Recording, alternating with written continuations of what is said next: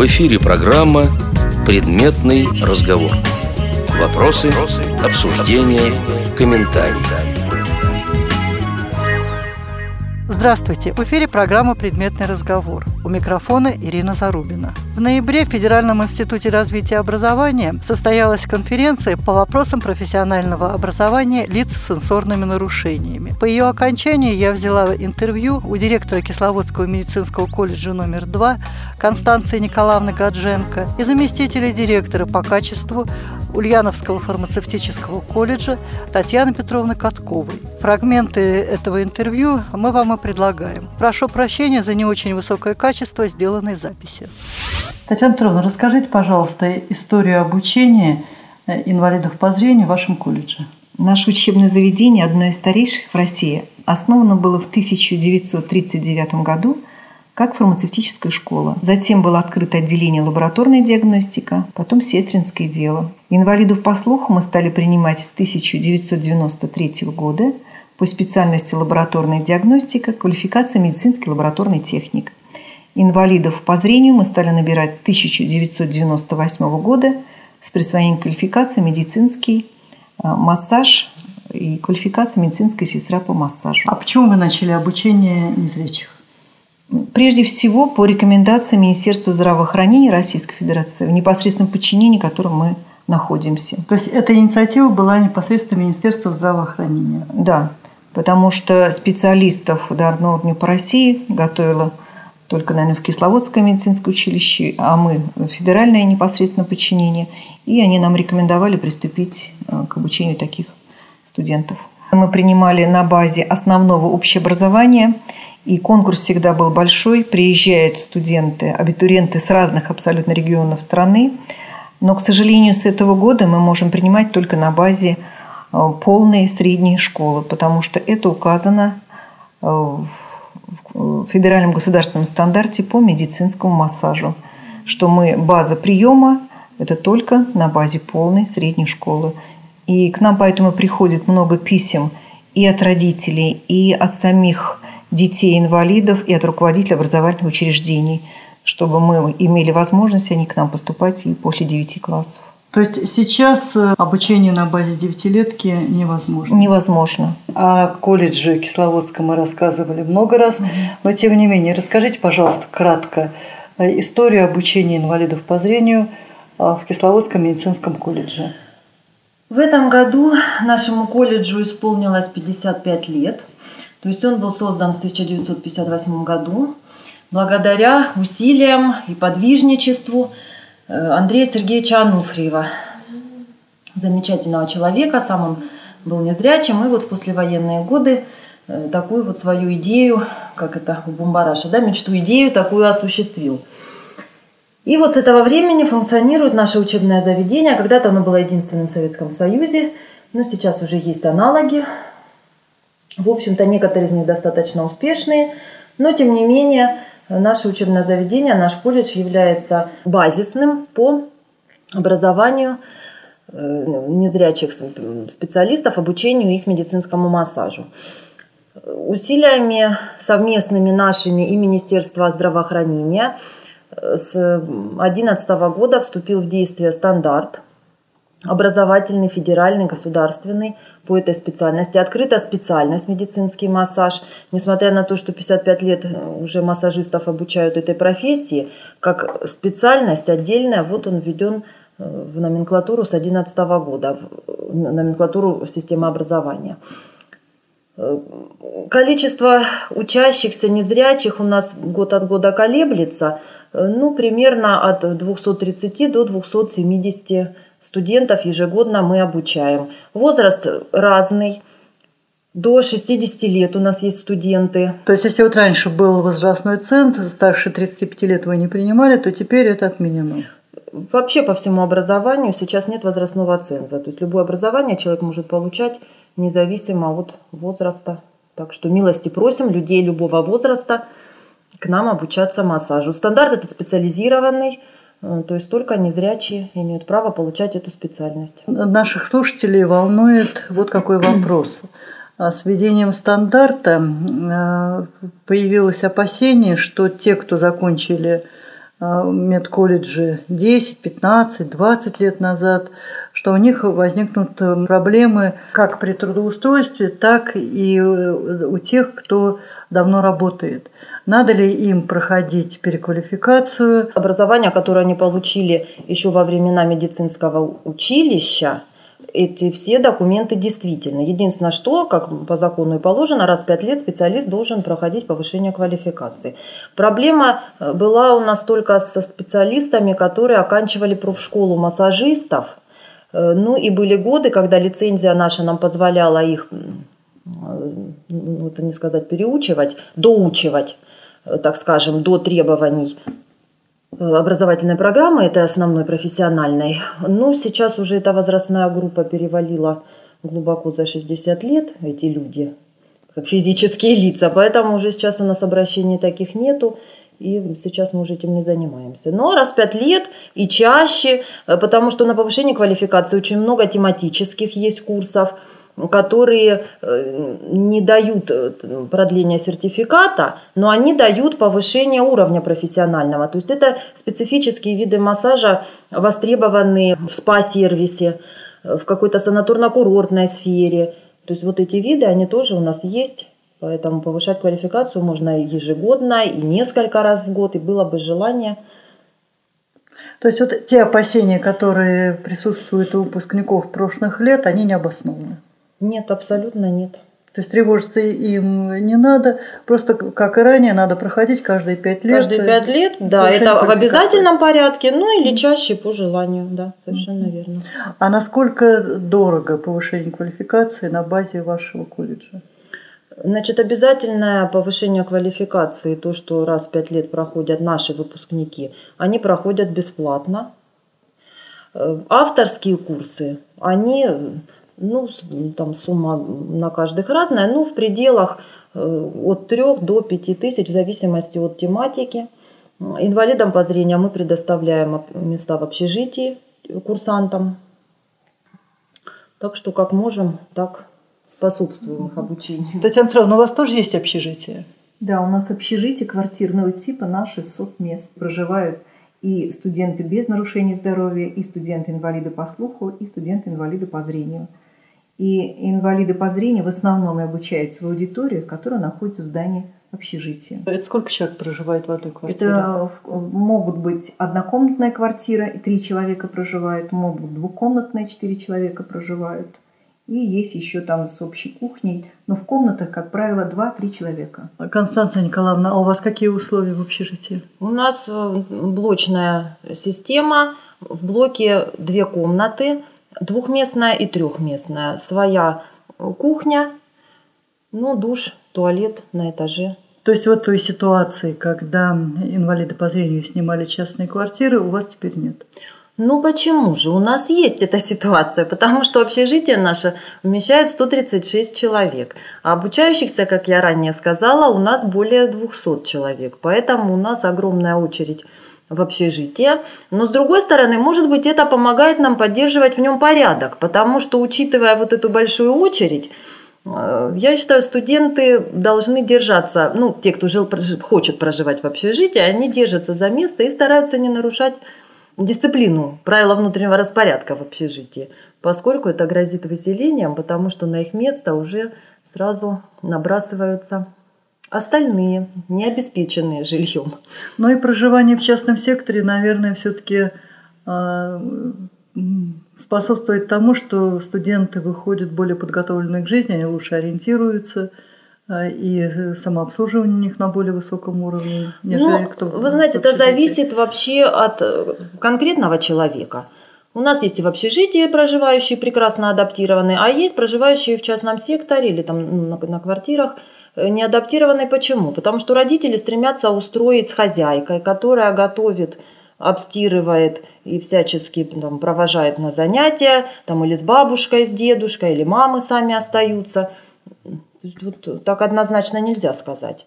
Хотя, конечно, мы сторонники того, чтобы студенты у нас э, были э, открыты миру, причем миру агрессивному. Мы сегодня вот на конференции обсуждали этот вопрос, и кто-то из участников сказал, что вот мы там создаем такие э, условия, там вот и то для них, и это.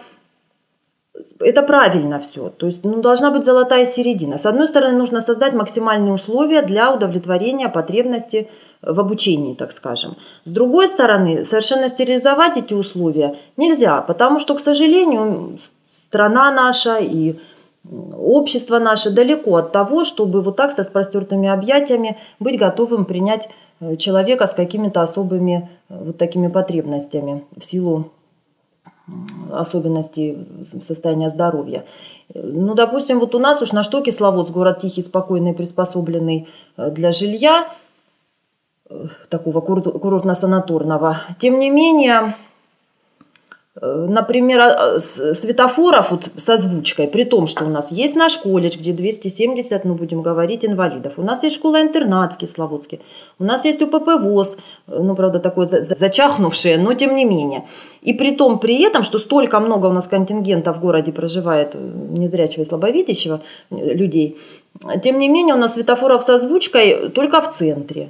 Ну и вообще Кисловодск не самый удобный город для самостоятельного ориентирования. Но тем не менее, я знаю, что ваши учащиеся очень неплохо ориентируются в городе. Да. Я помню, в 90-е годы я была в Кисловодске, беседовала с предыдущим директором, угу. с Николаем Васильевичем Чеплыгиным, и я ему задала вопрос, Николай Васильевич, почему а, у вас нет табличек по Брайлю, uh-huh, uh-huh. у вас э, нет вот такой полной адаптации uh-huh. колледжа. На что uh-huh. он мне сказал, Ирина, ты знаешь, вот когда будет оснащена вся страна или хотя бы мой город.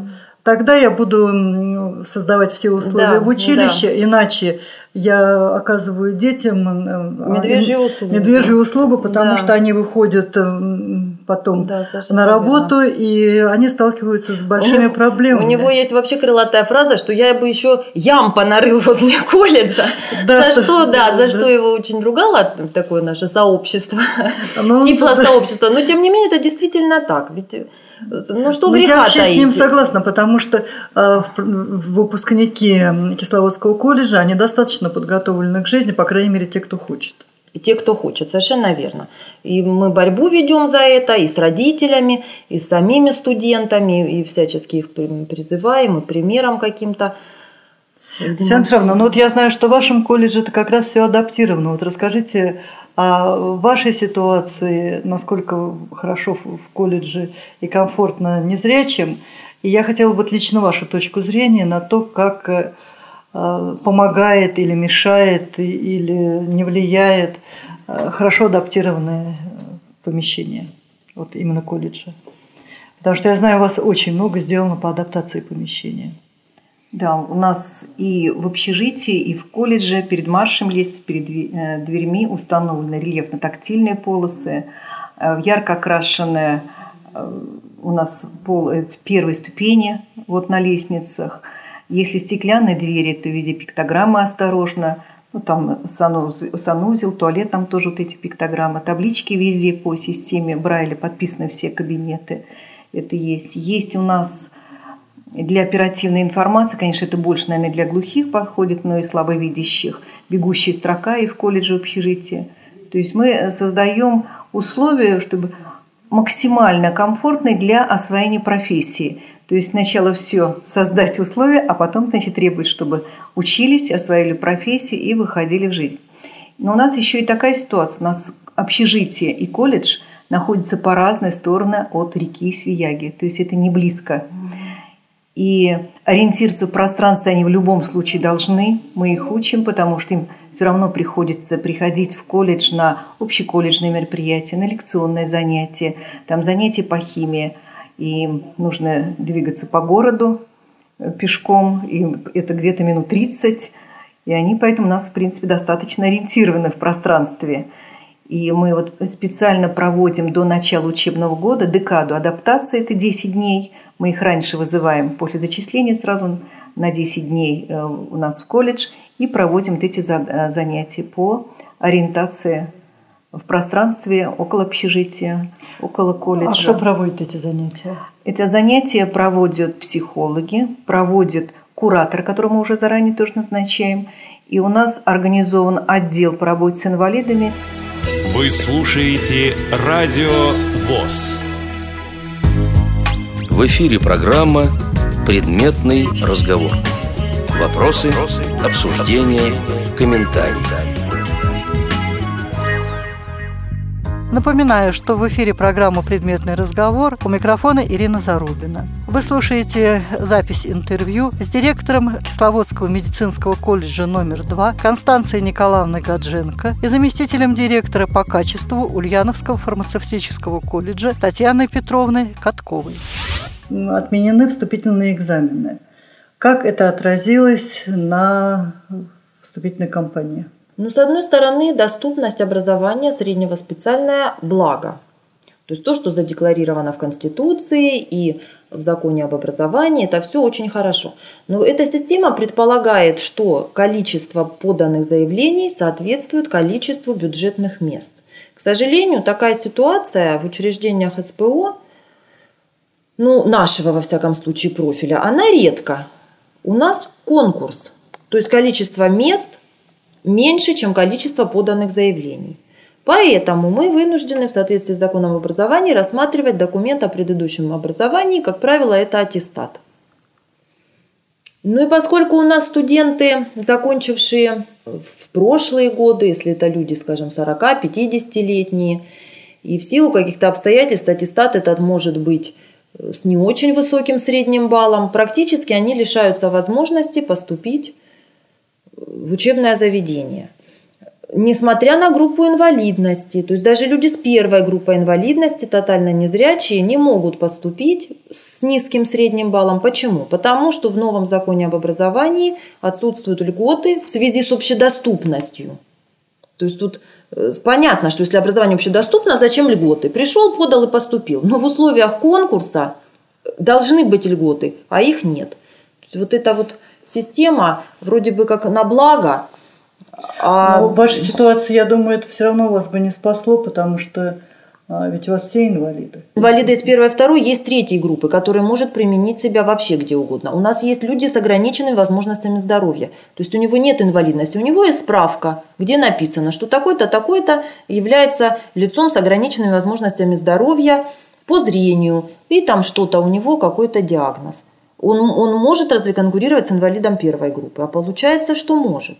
Хотя ему открыты вообще все двери, он может учиться вообще в любом учебном заведении, правильно? А массаж это все-таки у нас специальность с привилегией ну, на И раньше человек, допустим, имеющий низкий средний балл аттестата, мог прийти хорошо сдать экзамен. Совершенно поступить. верно, потому что он готовился в течение какого-то времени, занимался целенаправленно. Мало того, вступительные экзамены, они способствуют а, активизации же каких-то мыслительных процессов. То есть впоследствии им проще там, анатомию осваивать. В этом году сами студенты говорят мне эти фразы, что удивительно. Я думала, что Э, честно говоря, что э, на ура это воспримется. Нет, сами студенты, сами абитуриенты говорят о том, что, боже мой, как трудно. То бы мы подучили там, ну, элементарные какие-то вещи, да, там устройство клетки. То есть преподаватель на занятии начинает с ними разбирать этот вопрос, а они просто не представляют себе, что, оказывается, клетка есть. То есть это же забылось уже все, или на это, может быть, не акцентировалось внимание.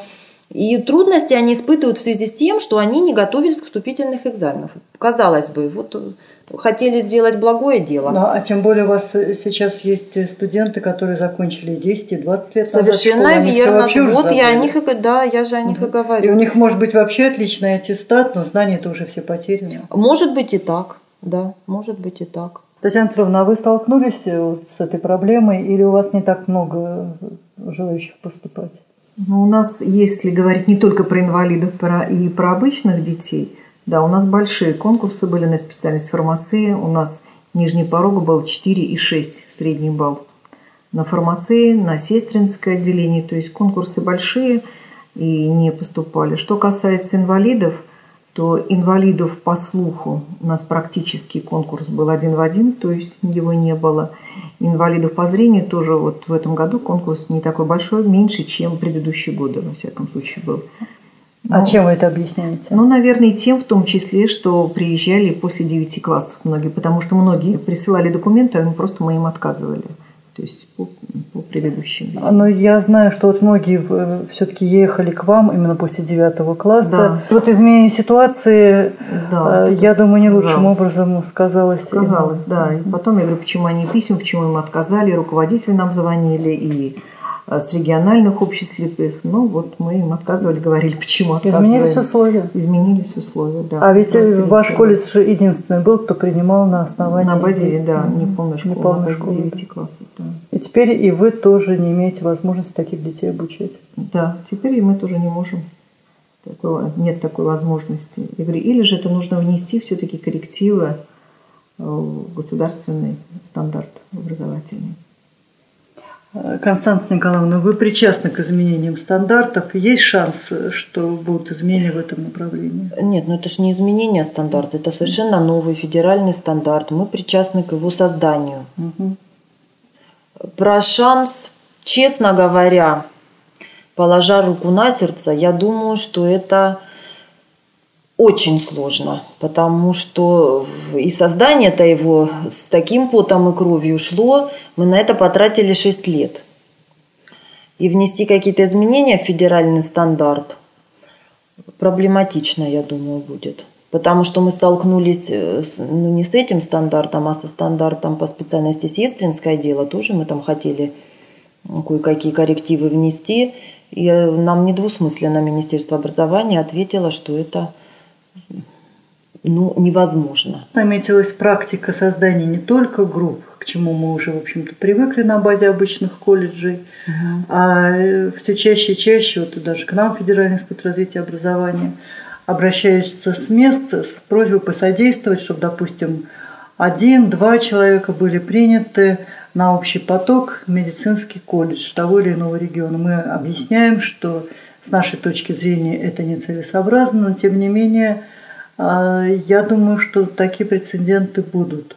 Вот как вы относитесь к тому, чтобы инвалиды по зрению обучались в общих группах? По какой специальности? А, ну, они сначала пытаются... Сестринское дело? Сестринское дело, а потом, ну, чтобы пойти и пройти какие-то курсы по обучению массажу. Я отношусь к этому отрицательно. Потому что специальность сестринское дело – это самостоятельная специфическая специальность. И она предполагает умение выполнять ряд каких-то специфических профессиональных манипуляций. И когда человеку со слабым зрением будет выдан диплом, там же не будет написано, что он может делать все, кроме инъекций внутривенных, там оказания ремонтационной помощи, там еще каких-то процедур и так далее. Диплом, он же у нас единый, он же у нас стандартный, государственный образца, там какие-то прописаны вещи, которые он обязан, как медицинская сестра, выполнить. Есть специализированный стандарт, это раз. Второе, в стандарте по сестринскому делу есть предмет, который называется реабилитация, и там затрагиваются какие-то вопросы массажа, но это минимальное количество часов, просто микроскопическое. А когда человек учится, получает целенаправленно профессию массажиста, он три года изучает этот массаж, причем разные его формы, разные э, виды. Поэтому какой же смысл учиться в общей группе? Для чего? Ну, чтобы получить медицинское образование, а потом пройти курсы, получить уже э, право э, заниматься массажем. Ну а зачем же получать курсы, когда можно получить специальность? И потратить три года на то, чтобы получить специальность, тебе не нужно. То есть, если ты все равно собираешься быть массажистом, иди учись на ну, массажиста. Ну, человек не хочет ехать в другой регион, сложно оторваться от семьи Напрасно, и так далее. Напрасно. Он этого не хочет делать. Надо ехать в другой регион, надо ехать за хорошим образованием. Но не случайно же, вот я э, тоже копии очень много по этому поводу ломаю, и просто рассуждая как мать, я считаю, что ребенок должен увидеть жизнь. Если у меня есть возможность, есть средства, и есть у моего ребенка желание получить качественное образование, то, конечно, я должна его отправить туда, где он его получит, по моему и по его мнению. Лично я своего ребенка отправила очень далеко от дома, в место, где у нас нет ни родственников, ни знакомых, причем это не столичный вуз. И очень этому рада. То есть ребенок получит качественное образование там, где нам хотелось бы, и, в общем-то, страшного ничего в этом нету. Если я наверняка знаю, что там лучше, чем вот в этой группе, да, где он будет не понят, не принят, а если даже и так, он получит совершенно не то образование, а потом какие-то там минимальные курсы, и дальше что? То есть где ж тут рост над самим собой, где ж тут получение качественного образования? То есть смысл, вот у меня вопрос же, для чего же все это затевать, вот эту суету, если родитель хочет дать ребенку образование, но не хочет для этого ничего сделать. Ну, вы понимаете, вы мать ребенка здорового. Я а понимаю. Вы, а допустим, вот мать ребенка инвалида, и таких э, родителей становится все больше и больше, они боятся ребенка отпустить э, в другой регион. Ну, Я Если думаю... мы каса... говорим про инвалидов по зрению, после полной школы им уже по 17, по 18 лет здесь уже не маленькие дети. Но вы же сами говорите, что вот. есть примеры, когда незрячие приезжают вместе да, с родителями. Есть, есть, да. Есть отдельные, да, примеры, когда приезжает, и это на благо, в принципе. И ребенку, они, может быть, иногда с ним вот первые там 2-3 месяца поживут, уезжает, все равно он немножко уже попривыкнет один. Не надо этого бояться. Как раз таки наоборот. В том учебном заведении, где есть все, и э, ну, не только материальные какие-то технические средства, но прежде всего опытные преподаватели, которые им умеют именно с вашим ребенком работать. Не нужно бояться его туда отпускать. Страшно как раз-таки отправить своего ребенка туда, где с ним не умеют работать. Пусть это будет дальше от дома. Но, допустим, что касается нашего учебного заведения, если это ребенок, э, скажем, слабо ориентированный и тотально незрячий, ну так э, повторюсь еще раз, допустим, у нас общежитие, оно соединено с учебным корпусом, опасностей ноль. Если куда-то ему нужно идти, обязательно будет какой-то сопровождающий, Э, то есть тоже, в принципе, опасности сведены к нулю. То, что касается бытового какого-то обслуживания, самообслуживания, на первых порах всегда есть кому оказать помощь. Но и опять же родитель должен понимать, что детей это надо приучать жить без себя. Мало того, родитель должен быть здоровым эгоистом и должен знать, что в глубокой старости мой ребенок должен меня обслуживать. Понимаете? Мысль мою. Я Но... вынуждена задавать вопросы, да. на которые я уже сама задаю ответы. Ну, кстати, мы с этой проблемой больше с глухими в этом году столкнулись. Когда приезжают из разных регионов, дети не умеют готовить. Раньше меньше с такими проблемами сталкивались. Э, проводим до сих пор занятия по кулинарии, на кухне, готовим вместе с ними все.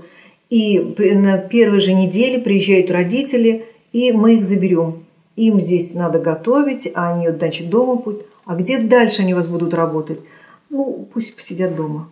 То есть родители не понимают, родители тоже глухие и не понимают, что ребенок получит хорошую профессию, очень востребованную. Сейчас столько диагностических центров, угу. где не хватает специалистов. Да. А они действительно хорошие специалисты, э, и мы готовим хороших специалистов. Наши и обычные студенты – Многие уезжают э, работать в Москву, Петербург, их разбирает просто до выпуска и фармацевтов, и лаборантов. Да, лаборант. И потом она будет обеспечивать себя материально. Она реализует свои возможности. Она вам, старой маме, папе поможет. А родители не понимают. Приезжают порой, нет, мы ее забираем. У нас несколько вот mm детей забрали. А с незрячими такие примеры есть? Меньше. Меньше, но тоже есть. Э, ну, есть, но меньше. Чаще всего, вот если родители там вот э, ребенок там плохо приезжает, мы предлагаем поживите с ним. Родители остаются, все. То есть как вот таких, чтобы забрали ребенка, как такового не было. То есть родители остаются, мы предоставляем место в общежитии, они поживут с ними, может быть, там с месяц как-то. Смотришь, действительно, ребенок попривык, общается уже, ему уже и самому неудобно перед ровесниками, все, и мама уезжает, и он наравне со всеми. А вот непонимание со стороны родителей именно вот у детей глухих, вот это больше. Инклюзив, наверное, все-таки хорош в какой форме? Когда дети-инвалиды обучаются в специализированных классах, ну вот как у нас, но в, в образовательном учреждении, где наравне, э, да, где наравне с студентом-инвалидом обучается обычный студент. Но в специализированных классах и почему? Потому что там работают действительно специалисты – там они среди равных. А вот что касается, есть совместные лекции какие-то, когда они уже видят, как студенты без ограничений работают они. Есть совместные мероприятия, вот это и есть инклюзив общества, да, где они могут общаться. А вот конкретно именно профессиональные, когда они отрабатывают навыки, это в специализированных классах, в специализированных группах. Наверное, это лучший вариант, чем когда один студент или один в школе ученик – скажем, приходит слепой или слабовидящий в обычном классе занимается. потому что ему преподаватель не может уделить внимание сколько нужно, а среди 30 человек он просто будет сидеть. У нас такие были случаи, когда приходили группы слабослышащие, студен... дети из обычных школ. Наверное, потенциал у этого ребенка был хороший, но она очень тяжело было учиться. Из коррекционных школ при... приезжали дети намного лучше, быстрее ее осваивали все предметы. С ней просто постоянно приходилось дополнительное занятие, и очень тяжело. То есть базовых знаний, можно сказать, не было. Но это отмечают многие. А родители, да, родители, конечно, не отдали коррекционную школу, родители вот с высшим образованием, вот она в общеобразовательной школе, а тем самым загубили ребенка. Ну хорошо, она попала вот к нам, у нас сурдопедагоги, специалисты, все вот с ней работали, дополнительные занятия. Так ребенок мог просто остаться потом ни с чем. Поэтому вот интеграция, инклюзив, когда один среди неравных, все-таки это вопрос. Это тяжело. Не всегда это на пользу ребенку. А нужно, наверное, все сделать, действительно, вот, вот все для него сделать и дальше с него спрашивать, чтобы он действительно жил, работал. Достаточно много времени для того, чтобы ребята подготовились к поступлению а, в колледже. Вот что бы вы им порекомендовали сделать за оставшееся время? Ну или тем, кто уже закончил несколько лет школу, и для них, э, в общем-то, много надо восстанавливать заново. Вот ваши рекомендации будущим абитуриентам. Ну, в первую очередь, это, конечно, навыки ориентации. Если у кого-то с этим проблемы, значит, обязательно нужно за этот период э, эту проблему решить.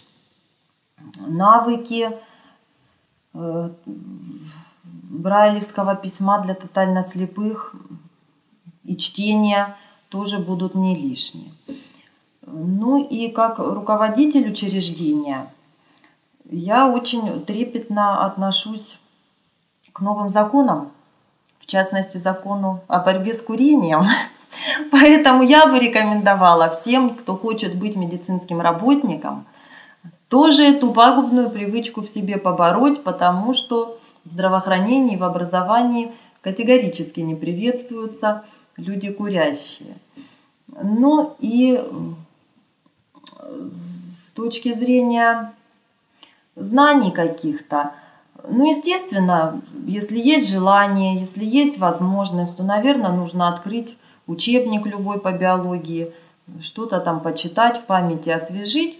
Хотя людям старше ну, вот, э, выпускников школы, закончив школу 10 и 20 лет назад, не нужно бояться. Знания все по большому счету у нас даются с нуля, ну как бы вот с базового нижнего уровня, необходимого для медицинского колледжа. То есть если ты чего-то подзабыл или что-то, может быть, ты вообще никогда не знал, не усвоил, ничего страшного в этом нет.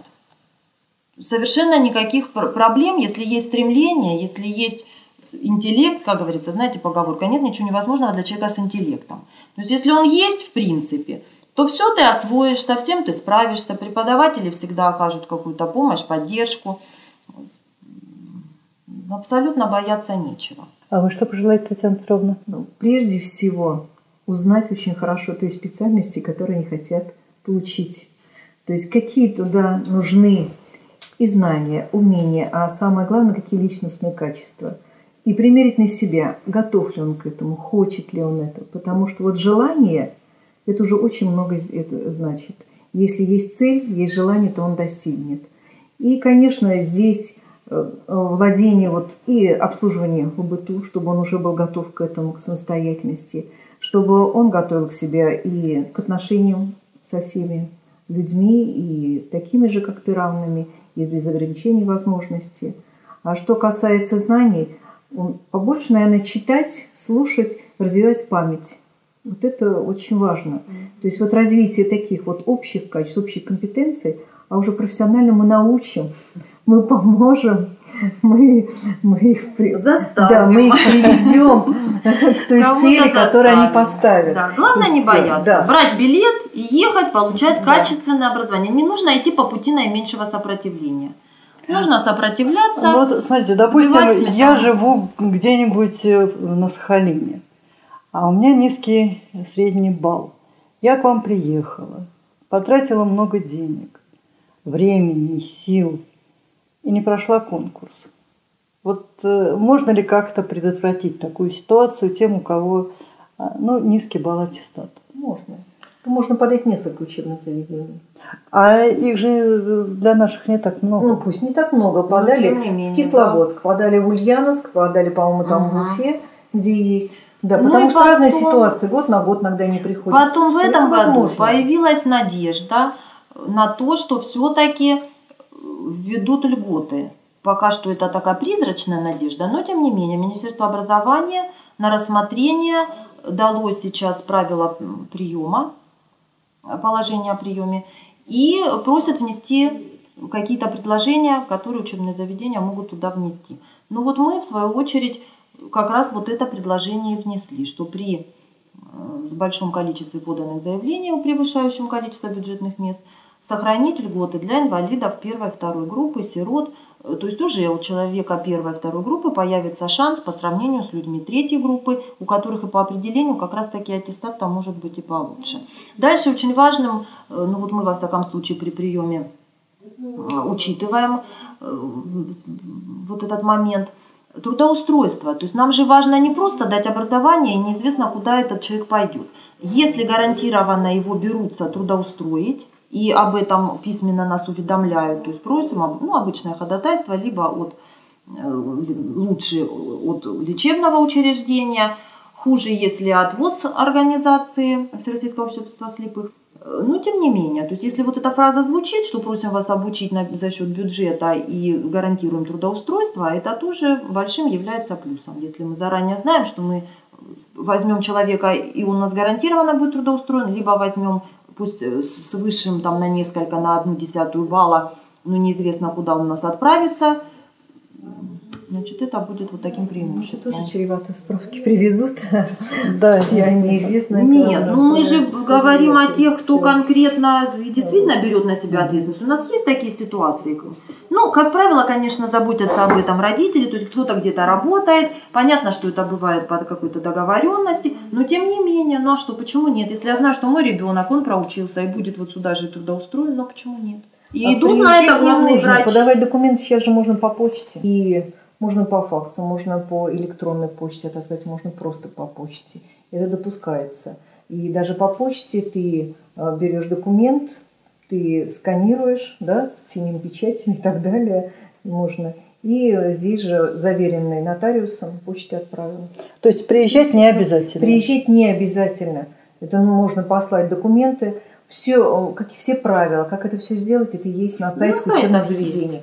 На сайт вышли колледжи, все там прописано, и телефоны есть, если вопрос все равно появляется, звоните, отправили документы и ждите звонка. Сейчас вот в этом году был прием до 25, а вот с нового учебного, на следующий 14 mm год до 15 августа. Это уже хорошо. А не может получиться так, как было в прошлом году с ЕГЭ, а, что, допустим, один инвалид по зрению подаст заявление в пять колледжей, где обучают инвалидов по зрению. Везде пройдет. Тем самым из-за него не поступит кто-то другой, да, а он будет э, учиться в одном только колледже. Ну, там же наступает момент, когда ты должен явиться сам, привести подлинник. Ну, вот, например, у нас обязательная медкомиссия перед поступлением. То есть момент вот этот истинный наступает, когда ты должен все-таки купить билет. Опять же, я, я свою копну молочу, купить билет – а все равно и приехать в Кисловодск. Ну, это везде такие случаи бывают. Да, были случаи. А какие Когда что не доезжают. Не, не, не доезжают. Некоторые да. просто как бы прошли, по но не приехали. Когда по рейтингу более низкий балл они не прошли, угу. а те, кто должны были, они потом все-таки не приехали, они, видимо, поступили куда-то в другое место. А вы не добрали? А мы уже не имеем права, все, прием закончился. Нет, а мы добрали. И что же в этом случае место пропадает? Ну, в принципе, да. И нельзя, нельзя уже ну, вызвать тех, кто вот ну, в очереди как ну, бы стоял. получается, вот нет, потому что вот прием закончили, закончили, все. Уже нет, у нас так не бывает. Нет, потому что мы в последний день, я понимаю, но мы в последний день проводим медицинскую комиссию, и, и с подлинником человек должен к нам явиться. А тот, кто не принес подлинник, все, значит, мы его вычеркнули из своей жизни. Мы не вызываем. До следующего вот года. Мы не вызываем, вот они в основном все угу. присылают документы. И вот по документам, да, были Все, что вот эти у нас поступили, у них более высокий балл. Они не, при, не приехали, поступили, всем отправили письма, и а кто-то не ответил, а кто-то ответил, что приедет, а потом уже только выяснил, что он еще в какое-то учебное заведение. Ну вот, наверное, надо все-таки на вооружение взять практику Кисловодская. Каким да, потому, тем более, что воочию уже, когда чтобы, студента чтобы своего видишь, конечно. Ну, хотя бы в последний день, да, потому конечно. что все-таки место бюджетное это дорого стоит. И да, воочию да. ты увидел, опять же, дал какие-то рекомендации. У нас очень много, ну тоже давно я на эту тему говорю и выступаю на разных на разных уровнях о том, что не всегда человеку показана данная профессия. У нас сейчас вот участились случаи поступления студентов с детским церебральным параличом. А каким образом Труд они будут массажист, Вот вопрос, да. То есть закон об образовании ничего нам об этом не говорит. Каждый имеет право на образование. Но тут дело не в том, что мы не хотим реализовать это право. Дело в том, что профессия массажист – это огромная нагрузка на опорно-двигательный аппарат, который у так у человека поврежден. У нас были случаи в стародавние времена, лет 15 назад, у нас был один чудесный студент, он поступал пять раз с детским церебральным параличом. Вот год от года, пять лет подряд, он работал над собой. То есть на момент, когда его приняли, у него практически не было противопоказаний. Он прекрасно держался на ногах, он проходил 25 километров в день, он владел совершенно собой, своим телом.